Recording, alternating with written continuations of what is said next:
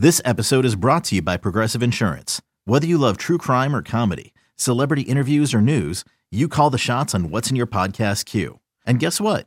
Now you can call them on your auto insurance too with the Name Your Price tool from Progressive. It works just the way it sounds. You tell Progressive how much you want to pay for car insurance, and they'll show you coverage options that fit your budget. Get your quote today at progressive.com to join the over 28 million drivers who trust Progressive. Progressive Casualty Insurance Company and Affiliates. Price and coverage match limited by state law.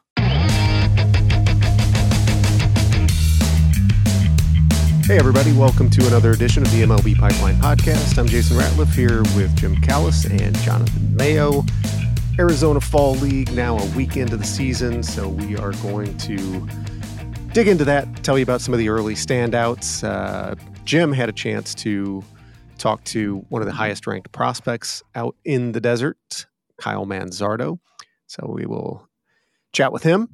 Um, and then, of course, uh, the postseason is going on. Uh, you know, we're we're focused on the fall league, while the rest of the baseball world is focused on the postseason, and, and we're keeping our, our eye on that too. And it's fun to do when uh, so many rookies are playing such a big part. So uh, we'll talk about how the rookies have thus far really stolen the show, at least at the plate.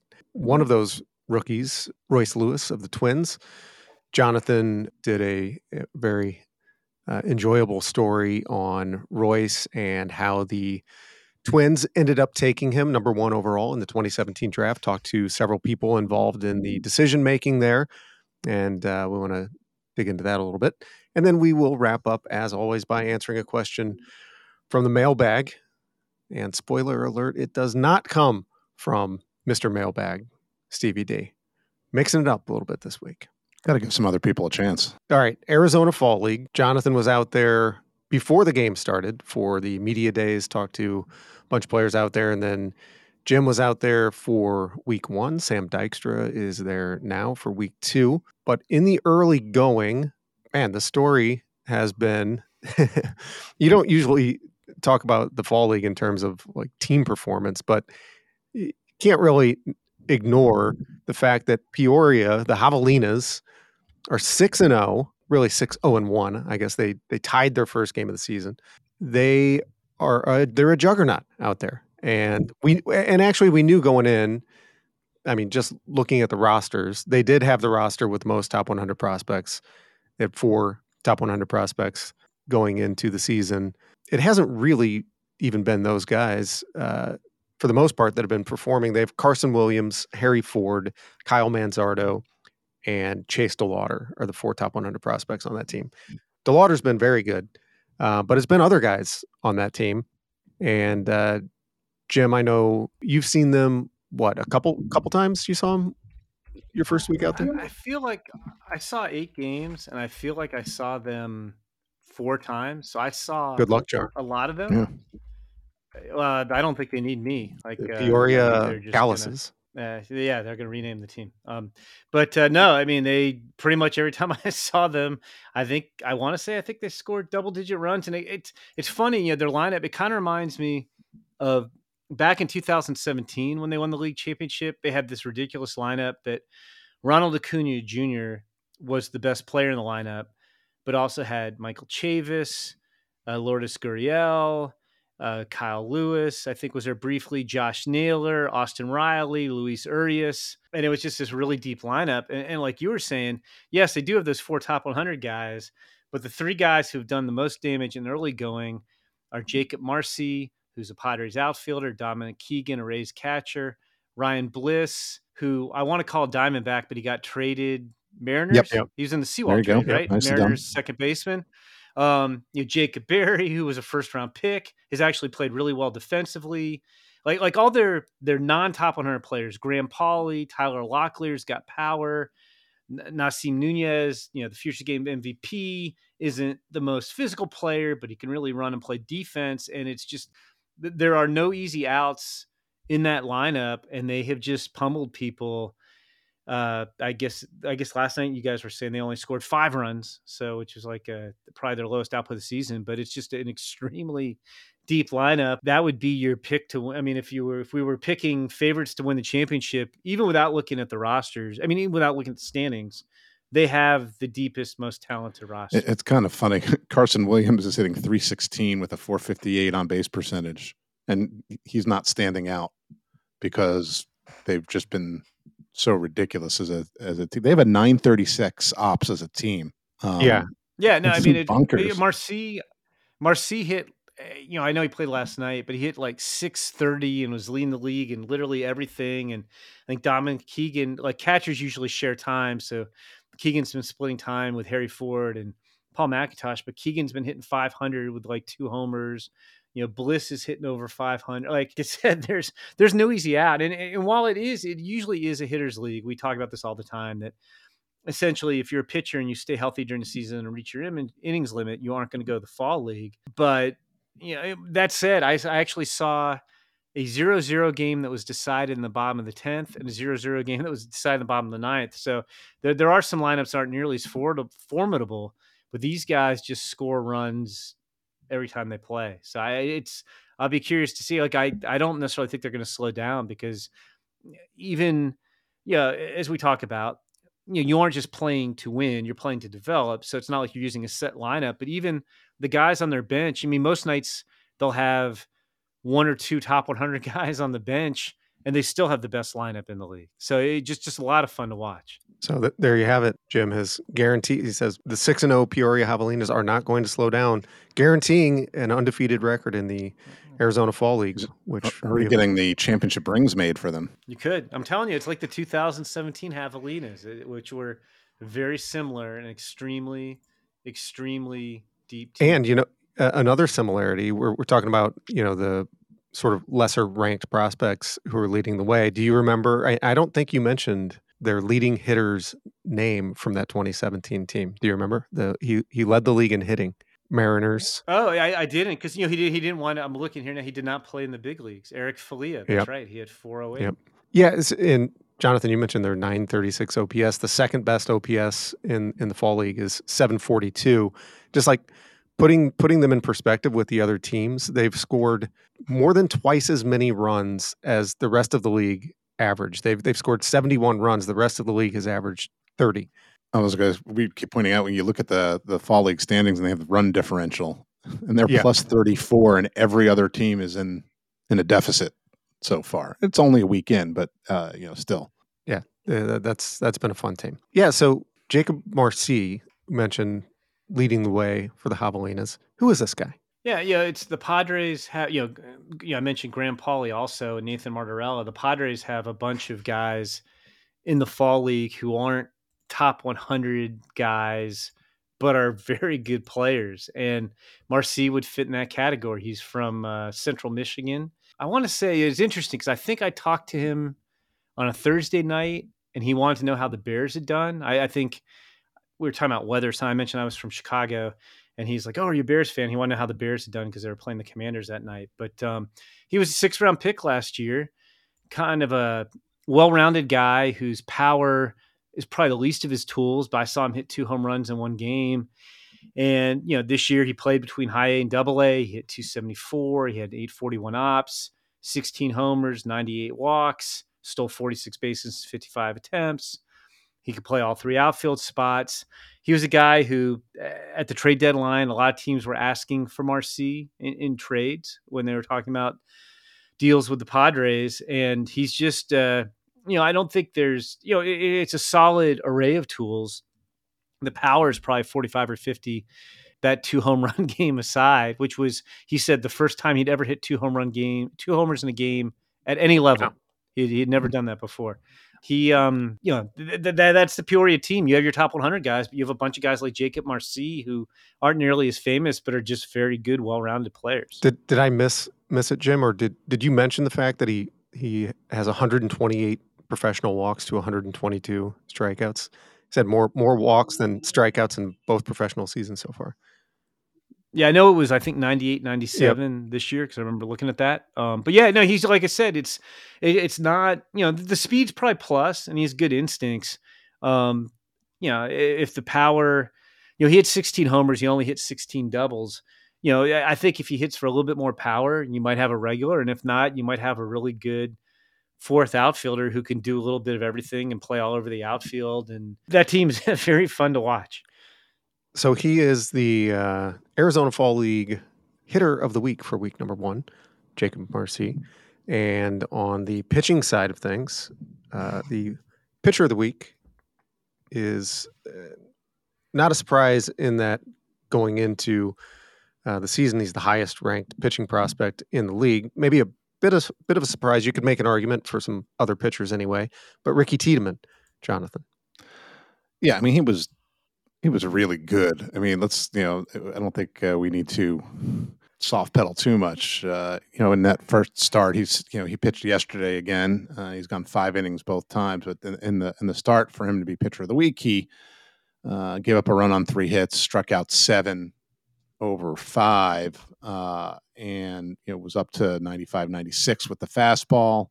Uh, low 80 slider was really good and helped miss miss some bats in that first start you know, and then he backed it up with uh, with his his second start yesterday, where he did give up a pair of runs, but he's now gone ten innings and struck out thirteen uh, over the over the those ten, and uh, we were all excited to to see him as as you mentioned, their top rated pitching prospect out there. Guy, I think we all pinpointed because he had missed so much time because of injuries. So not only is he going to be out there, but he's going to get a good amount of innings, and it's kind of fun to see a guy just come right out of the gate and go five each start. Uh, you know, I don't know what the plan is in terms of letting him go through the whole season. He did not pitch a lot of innings, but I'm hoping. I, I don't go out, you know, until October, you know, the week of October 23rd. So I'm hoping he's still turning along five innings at a clip and throwing as well as he's thrown so far. Jonathan, when you're when you're out there and the, you know on Halloween they're taking BP in costumes. Hopefully. Will you wear a costume to the ballpark uh, as a reporter? Um, I, I, might. We'll have to see. Do you have, do you have some suggestions? I've not done that before. We'll I, come up with I've. Out, well, I think you should wear. I have been out also. there for Halloween, and I, you know, I think last year they didn't really do much in the way of dressing up. But uh, if they do it this year, I know, I'll look into that. I'm I'm open to suggestions. I was gonna say, you know, with with Tiedemann, eh, you know, and we talked about Jackson Jobe on the last podcast. The same thing. Those are the two best pitchers in the league. You know, Jobe's gone four innings each time. I, I did not get to see Tiedemann. I did get to see Jobe. I know Jobe. I think is going to be there the whole season because, like Tiedemann, he really didn't pitch a lot, and that would be cool if we actually got the two best pitchers to make six starts and potentially be in the playoffs. Yeah, you know, because a lot of times the pitchers go home early. Yeah, we we don't see too many top 100 pitching prospects in the fall league looking back uh, over the years. Last year we had Quinn Priester and Tink Hence. The year before Mackenzie Gore, Asa Lacy. 2019, Forrest Whitley, Daniel Lynch, Shane Baz. Whitley went two years in a row. Oh man, won the strikeout title both years. Like like I've never not seen Forrest Whitley. I think I saw six of his starts in two years, and he looked great each time. And I thought he was on the cusp of big league stardom. And Good luck. Good luck true. charm again. People need to start paying you. The Astros should hire me to just follow Forrest Whitley around because yeah. if you remember, I saw him. I coincidentally ran into him on the backfields in spring training, and he looked unbelievable. Yeah. for two innings, the two innings I saw. So I, have never not and like you could go back to the Under Armour game in Chicago. I think he pitched well in that, even though that, that was before he lost like 50 pounds as a high school senior. He was kind of hefty. I don't think I've ever seen Forrest Whitley not dominate when I've seen him pitch and I've seen him pitch like eight or ten times. It's crazy. Looking back over the over the years here, Gerrit Cole pitched in the fall league back in 2011. Who else we have here? Andrew Heaney, Marcus Stroman pitched there. Archie Bradley, Tyler Glasnow. We've, seen we've seen some guys go through there. But even the guys you mentioned, like Asa Lacy, made four two inning starts and then he was gone. And you mentioned somebody else who got the quick hook. Yeah, yeah. I think Mackenzie Gore got quick hook. I think Mackenzie Gore made four starts, maybe three, and then he was gone. So even when you get those guys, they don't often stay like like they're there for a very specific amount of innings and then they're out of there. But I know Jobe thinks he's going to be there for the whole time and it would make sense for Tiedemann, who didn't throw very many innings, like you mentioned, also. Jim, another interesting arm out there who fared well in his first outing, his first start was Tekoah Roby, Cardinals prospect who uh, was a, a, big part of that uh, Jordan Montgomery deal. Yeah, and it was interesting because I talked to him the day he made his first appearance in the fall league was the day that Jordan Montgomery shut out the Rays for seven innings in the wild card series. And um, it was, you know, I do our Rangers list, and the Rangers loved Roby. Well, they, they still do, but they they would always refer to him as the hidden gem. You know, he's not a guy who's going to go out and throw 98, but he just he's got very advanced feel for a guy. You know, he came out that same draft as Evan Carter in 2020, uh, another guy who the Rangers liked more than industry, who who might turn out to be pretty good. He was a third round pick. His strengths were evident the night I saw him pitch. Like like he he mixes four pitches and like he'll go fastball up, curveball down, slider will break from right to left. He's got change at the breaks from left to right, and he moves them around. He throws to all four quadrants. He's got good extension in his delivery, um, and that was on display. I, he went three scoreless. That was the a one nothing 10 inning victory uh, for the Scottsdale Scorpions. He struck out five of the 10 batters he faced. His changeup was working really well. And I think that's going to be one of those trades that, look, the Rangers have no regrets about trading for Jordan Montgomery, who's their best healthy starter and has come up big in the playoffs so far. And, you know, the Rangers gave up, I think it was three players, but the, but the two biggest names were Roby and Thomas Saggese, who led the minors in hits and total bases this year.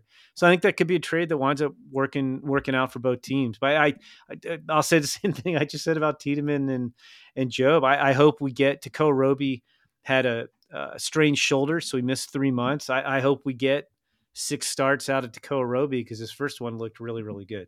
Jonathan, back to the plate. We talked about Jakob Marsee. I don't know about far and away, but uh, pretty clearly the best first week in the fall league. But uh, another guy who's been very, very good, leading the league in home runs with three over the first week plus one day.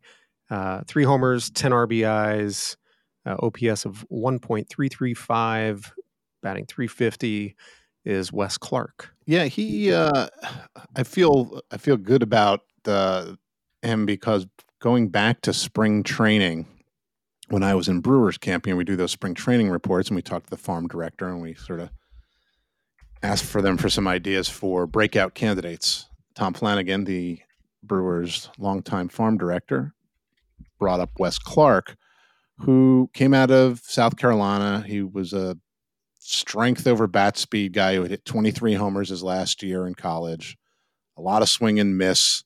Uh, the question was, you know, is it is it going to work? He had he was a tenth round pick who signed for seventy five thousand dollars in twenty twenty one. His first full season, you know, he made it up to Double A. The numbers weren't very good, but the Brewers saw something in him making some adjustments. He spent the year in Double A this year and hit twenty six homers. There was still a lot of swing and miss, but he drew a ton of walks. They were actually pleased with how much his catching has had improved. He is not a small man. So, uh, like you know, not height wise, he's just a, a, a big dude, and so I don't know that he's ever gonna catch. But the fact that they got a guy in the tenth round who, who's putting up that kind of power numbers is off, you know, and off to a very very good start. I think he's probably a first baseman when all said and done. But I do think that maybe he has a chance to be a little bit of a sort of three true outcomes kind of guy who can hit a bunch of homers, draw a bunch of walks, and strike out a lot. Where's he been playing in the fall league? Have you seen him, Jim? I don't feel like I did. Um, I will. I will research well, that. Not not whether I saw him. I will research his position. First base, three games, two games DH.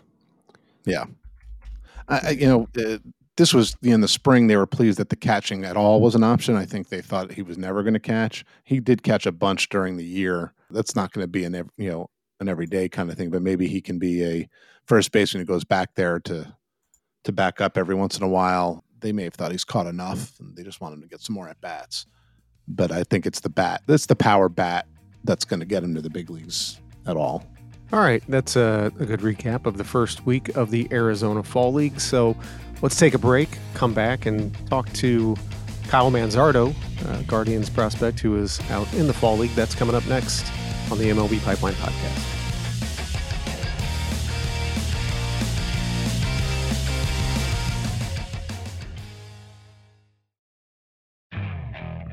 Okay, picture this. It's Friday afternoon when a thought hits you. I can spend another weekend doing the same old whatever, or I can hop into my all new Hyundai Santa Fe and hit the road. With available HTRAC, all wheel drive, and three row seating, my whole family can head deep into the wild. Conquer the weekend in the all new Hyundai Santa Fe. Visit HyundaiUSA.com or call 562 for more details. Hyundai, there's joy in every journey.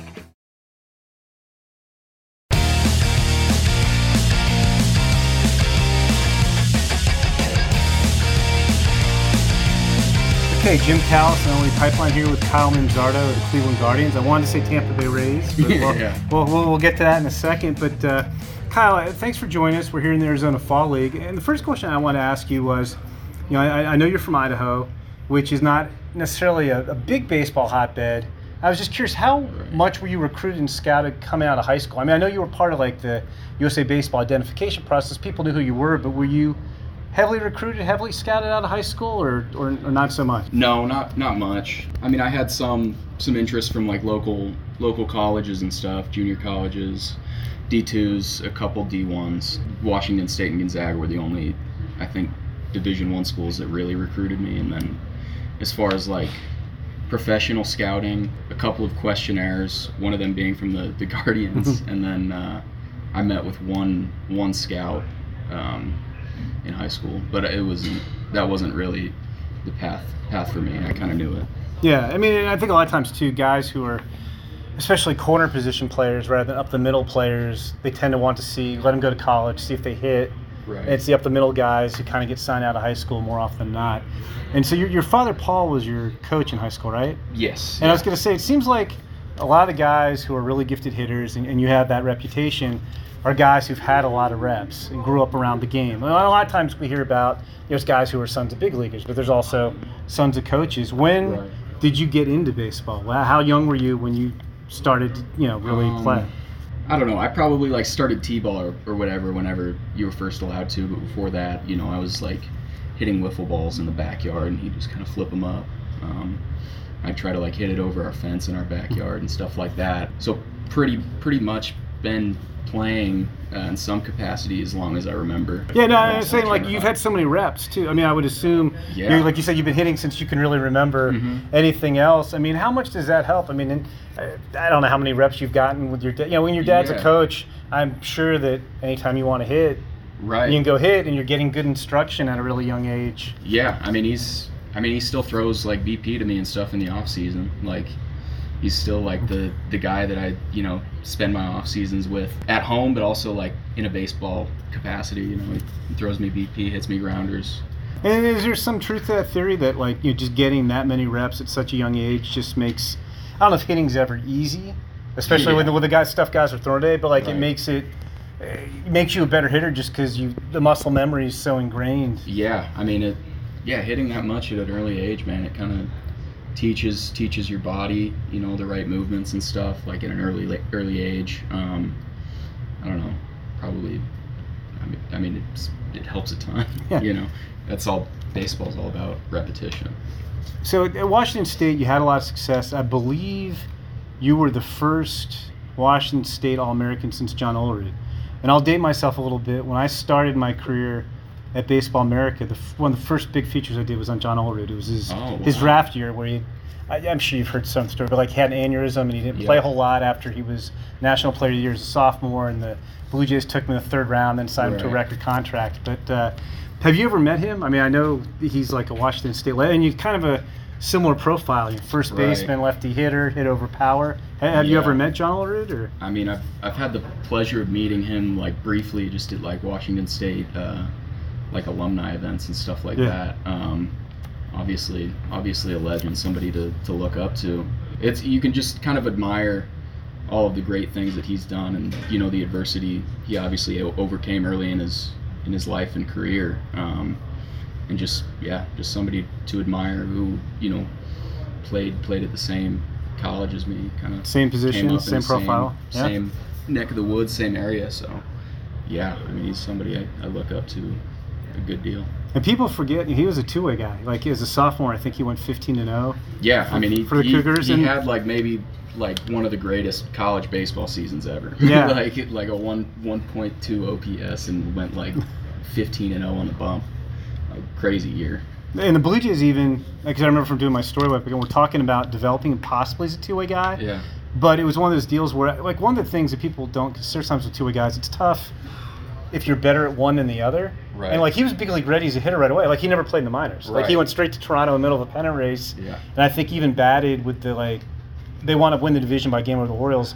In the second last game of the season, he he hit in like a you know potential game winning situation. 11th inning. That's how much confidence they had. Right. And then he made the team the next year. And you know, Yeah. I mean, so anyway, he was that gifted.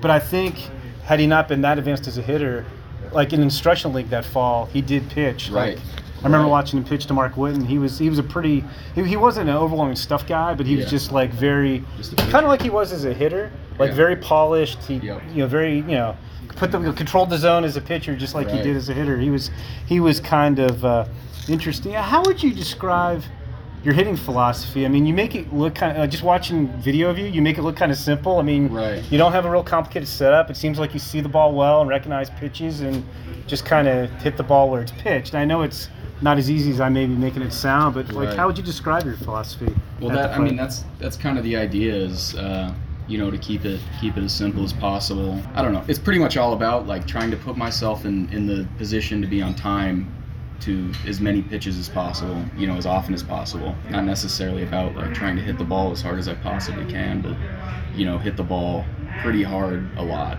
right. is what I think.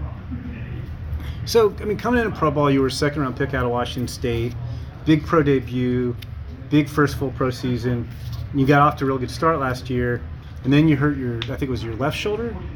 Uh, this year was This my year? left shoulder. Yeah. Last year, uh, tweaked my hamstring. Oh, okay. But so anyway, this year you were going pretty good, and then I think you hurt, you hurt your left shoulder and maybe tried to play through it a little bit before you went on the IL. What exactly did you do to your shoulder? And I mean, I guess you're 100% now, but how long did it take to feel like you were back Um, to normal? Yeah, so I, I sublux sublux the shoulder.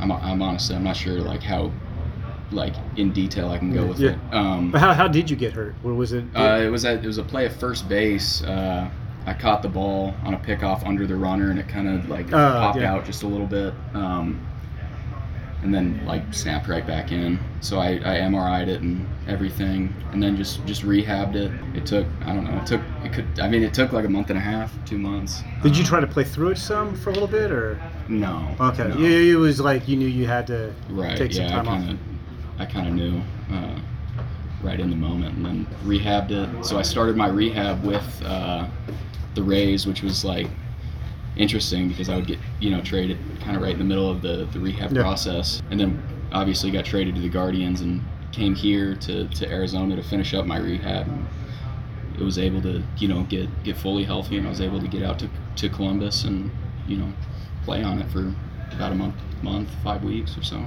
I, I, I imagine it's got to be a little strange getting traded for the first time, and probably even stranger getting traded while you're on rehab. I mean, Yeah. I know from talking to players when you're in the minors around the trade deadline, everybody kind of has their antenna up because you're aware that something could happen. Right. Had you considered the fact you might get traded? Were you thinking about it much? And, and So- how'd you find out? Yeah, I mean, I kind of knew that it was a possibility, especially how the the Rays season kind of went with with their injuries, um, with a bunch of their starters and stuff. Um, after I got hurt, it wasn't uh, as much on my mind, I would say, just because I was more worried about trying to get healthy. And then, yeah, after I got traded, you know, kind of a kind of a whirlwind for you know three hours or whatever, and then settle down. You know, I think everybody handled everything perfectly from both sides as far as like the move itself and you know kind of all that that entails. Because Um, I mean, underrated aspect of it is you're talking about being in rehab. Right. You're rehabbing in Florida. Mhm. Now you got to rehab in Arizona. It wasn't like, hey, it's another team that trains in Florida. Right. You had to come all the way yeah, no, across I country. wasn't. I wasn't right up the road, so so I'm like kind of trying to organize everything. You know, my car's in Florida. My baseball stuff's in Durham still. You know, I got stuff kind of scattered all over, and you know, I'm going to a, a brand new place where I don't, you know, exactly know anybody. You know, Yeah. so yeah, it was a whirlwind, but it, everything kind of settled down real quick, and it was a comfortable transition, as comfortable as it could be. How did you um? How did you find out about the trade? I had got back from rehab that day. I think it was the day before the deadline, and I was just like chilling at the apartment. I think I might have been getting ready to take a nap or something. like it was because I was I'd go in early, you know, do all my stuff, get done by midday, uh, early afternoon, just go back and uh, I saw Jeff Jeff McLaren was calling me, so I kind of knew like as soon as the name popped up, I kind of looked at my phone like, oh, okay, it's happening. Yeah. Like, let's see, let's see, let's see where I'm going. So I pick it up. Uh, we kind of make small talk. He sees how I'm doing and stuff, and then uh, obviously, you know, gives me gives me the news. Um, so yeah, I mean, I got off the phone, and then I think I called my parents right away. My dad had like a million questions. I was like, man, I have I have no idea. It was like kind of a blessing because I hear from a lot of players that they find out on Twitter and stuff. Um, I didn't have that experience at That's all. was I. You, found like you find out in different ways. Sometimes the news leaks out, and the players Right, find out right. before the team tells them. and yeah, that that wasn't the case at all for me. I kind of I felt like I had to jump. You know, I, I like went on Twitter after I got off the phone with my parents, and it still like wasn't on Twitter or anything. So I was like, oh man, like like what do I do now? you know, like do I just start packing or what? And then uh, like five minutes after that, uh, the Guardians kind of got in, got in contact with me and you know just talked logistics and stuff. Welcome me, welcome me to the org, all that. Have they talked to you? I mean, you barely played for them, so the answer is probably no. Have they talked to you about things they'd like you to do, or change, or adjust, or is it? Are you still kind of in the process of new organization, not a ton of at bats? We'll just see how things go, and then they'll come up with a game plan. Yeah, um, a little bit. I mean, my job is is kind of to to hit. You know what I mean? Yeah. Like I kind of know that no matter where I go, that you know I'm I'm supposed to hit. But kind of early on, it was you know more or less just about getting healthy and Right. kind of meeting meeting everybody, all the new coaches, players. You know, So, like, you know everybody's name now, or No, no, not even close. Not even close. It'll probably take me till like halfway through spring training at least. yeah, no, it's still. How would you uh, describe your game as a player? If you were if you were scouting yourself, how would you break down your tools? Yeah, I mean, I, I feel like I'm probably a little bit better of a fielder than I get credit for a lot of times, I'd say. And then just as a hitter, uh, pretty polished approach, I'd say. Clean swing. I, I try not to do too much. Just kind of wait for wait for a good pitch to hit and drive it, you know, wherever it's pitched. No, I think that's all. That's all pretty fair. So obviously you're here in the fall league, and one of the reasons you're here is you lost some at bats this year with the Right. shoulder injury. Are you working on anything particular, or is it just come out here and play 15 or 20 games and get another 75 at bats or so? Yeah, so I mean, obviously wanting to, to catch up on those at bats a little bit, but obviously, you know, going to take the time to, to keep getting better as a as a fielder, um, keep getting stronger, make sure the the shoulder stays healthy, and then, yeah, like you said, obviously keep taking at bats and getting better at the plate. I know. I mean, we're just three days into the season. You guys are, I think, 2 0 and 1, still undefeated. yeah. I always like to ask players about other players, and so I know it's only been three games, but who's impressed you? You know, just on your team. I mean, you guys have a pretty Um, loaded roster. Has anybody stood out?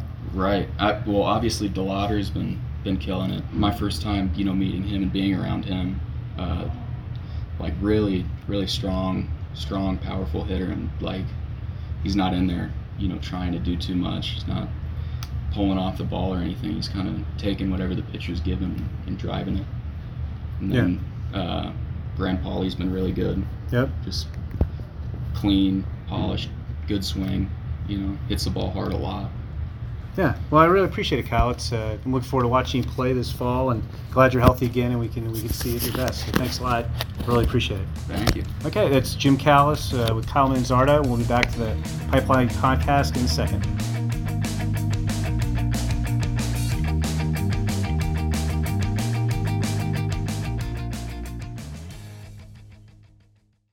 Hey, Rob Bradford here. You guys know I'm always up for a good MVP story, and one of the best stories is Wasabi Technology. Wasabi is the world's hottest cloud storage company, and it's become the go to provider for professional and collegiate sports teams, including 20 Major League Baseball teams like the Red Sox and NHL teams like the Bruins and Vancouver Canucks. Even the Liverpool Football Club is getting in on the Wasabi action. So, why is Wasabi the MVP? Well, Wasabi was purpose built to free businesses from skyrocketing storage costs and unpredictable transaction fees that the Amazons of the world are charging. In fact, Wasabi is up to 80% less than those hyperscalers and doesn't charge a cent for businesses to access their data. From Wasabi's AI enabled intelligent media storage, Wasabi Air, to the industry's only cloud storage service with triple protection against cyber criminals, data deletion, and ransomware, Wasabi's taking the lead in driving innovation in data storage and helping sports teams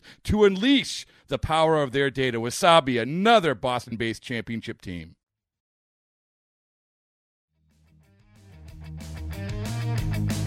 Welcome back to the MLB Pipeline Podcast. I'm Jason Ratliff with Jim Callis, Jonathan Mayo. Just heard from Kyle Manzardo. Thank you very much for taking the time to talk to us here on the podcast today. And uh, we're going to turn our attention now to the postseason, where most people, most baseball fans' attention already is.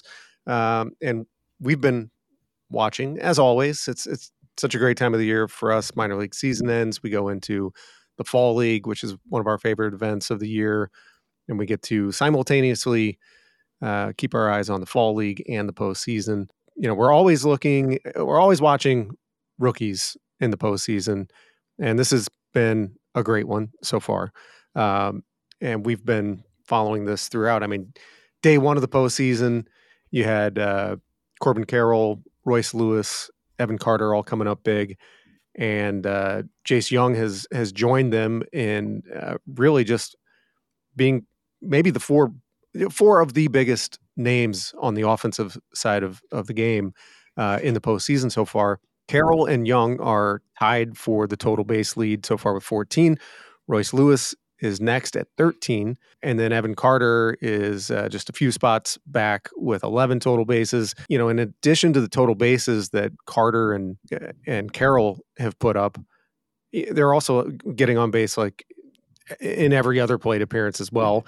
Car- Carroll's walked five times. It's not even doing Carter justice. Carter's on base percentage is 706, so it's not. It's more than every right. other plate appearance. No, I said every plate. Eh, eh, eh, I mean every other one that they're not getting hits. I mean nearly every plate. I see, yeah. Okay.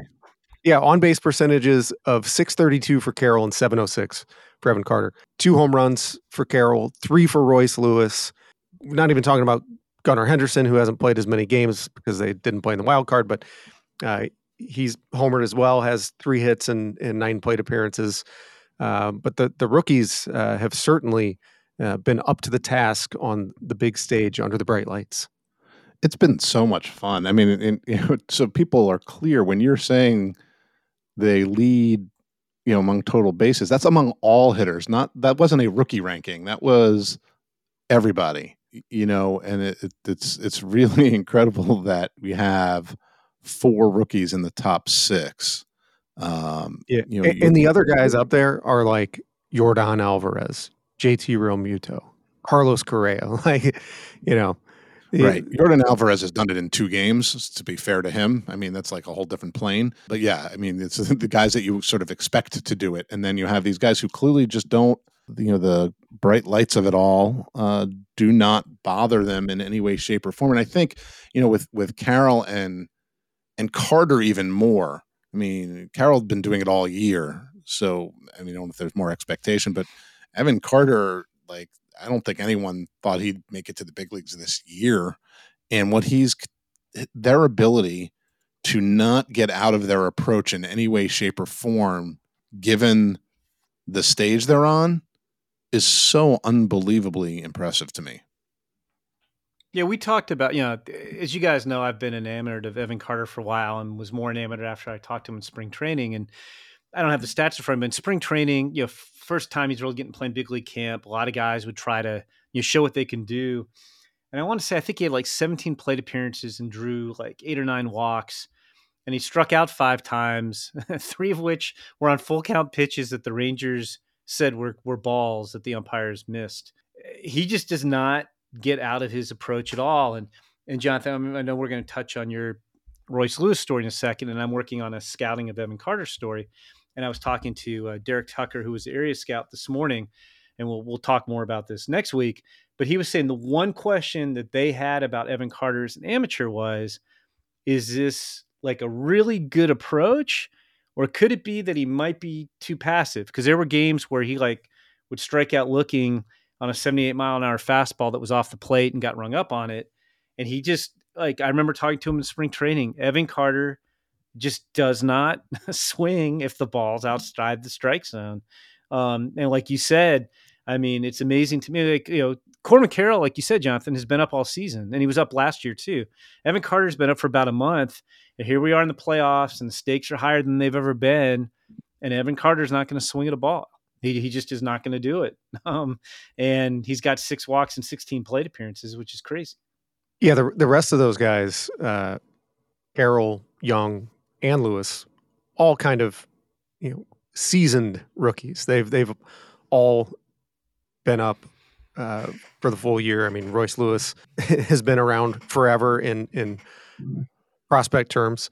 Um, but yeah, that like you said, making uh, Evan Carter's uh, ascension this year and his performance even more impressive. And you know, Royce, uh, Jonathan, you you kind of, especially after reading your story and after hearing the things that the scouts had to say about him, it makes it even less surprising that he's he's performing um, on the biggest stage. I don't think it's a surprise that he's performing on the biggest stage at all, uh, given you know everything that everyone says about you know his makeup and character, and we've seen it firsthand. Jason, I've we told the story about you know having lunch and hanging out with him before the Futures game in 2019 with a lot of people as the postseason has has gone on. I think what what continues to amaze me is just his ability to perform like right out of the gate after being hurt. I mean, they, they weren't sure he was going to be on the postseason roster because of this hamstring strain.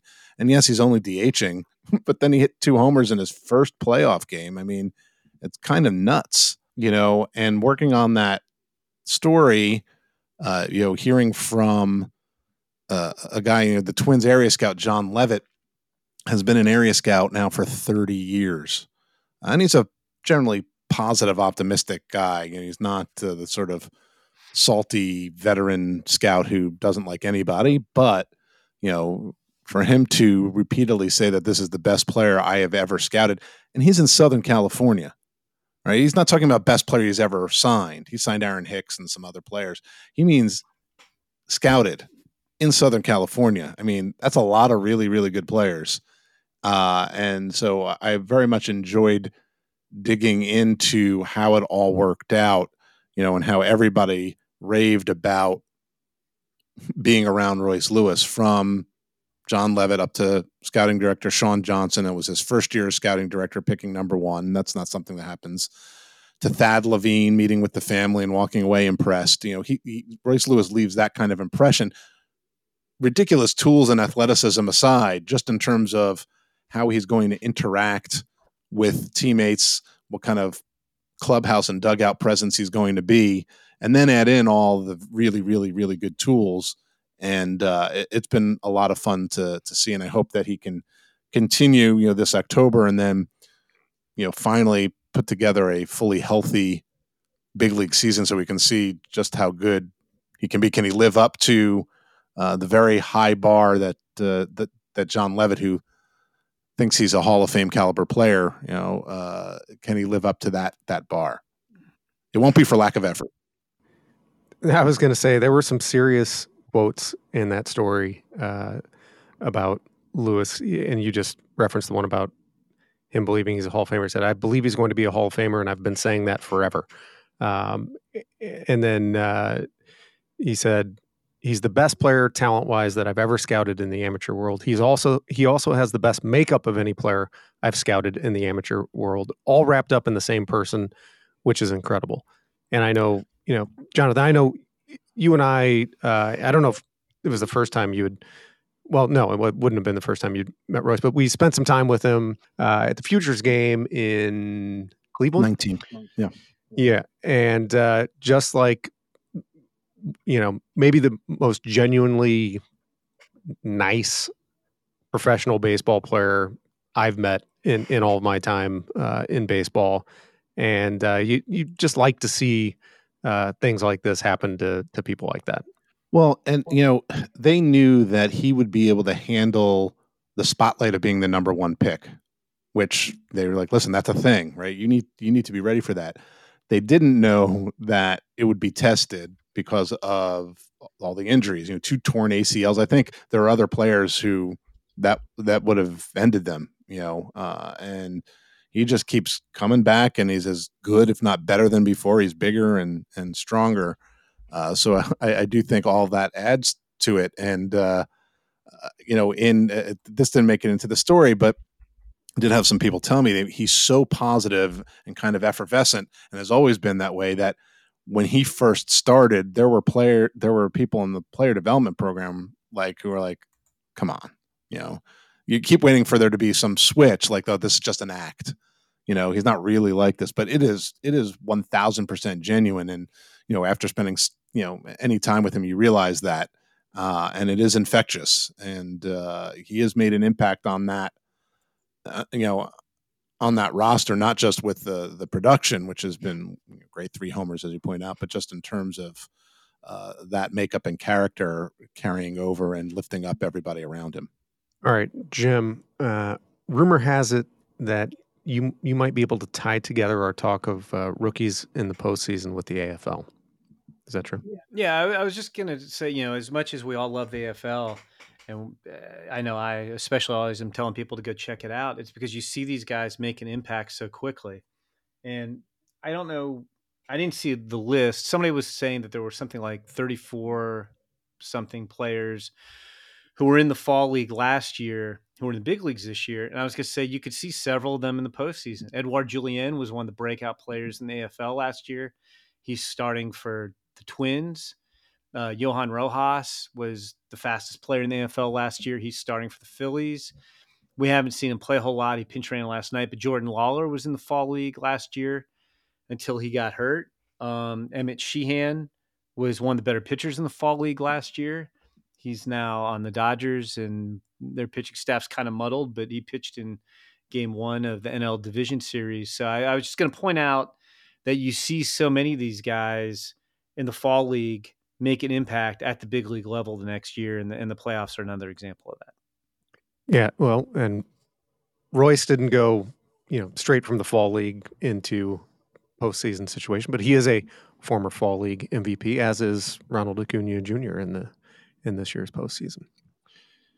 All right, we have a mailbag question, which comes from Colby Treat at treat underscore 12 says Sterlin Thompson has had a had a good minor league season and is tearing up the AFL.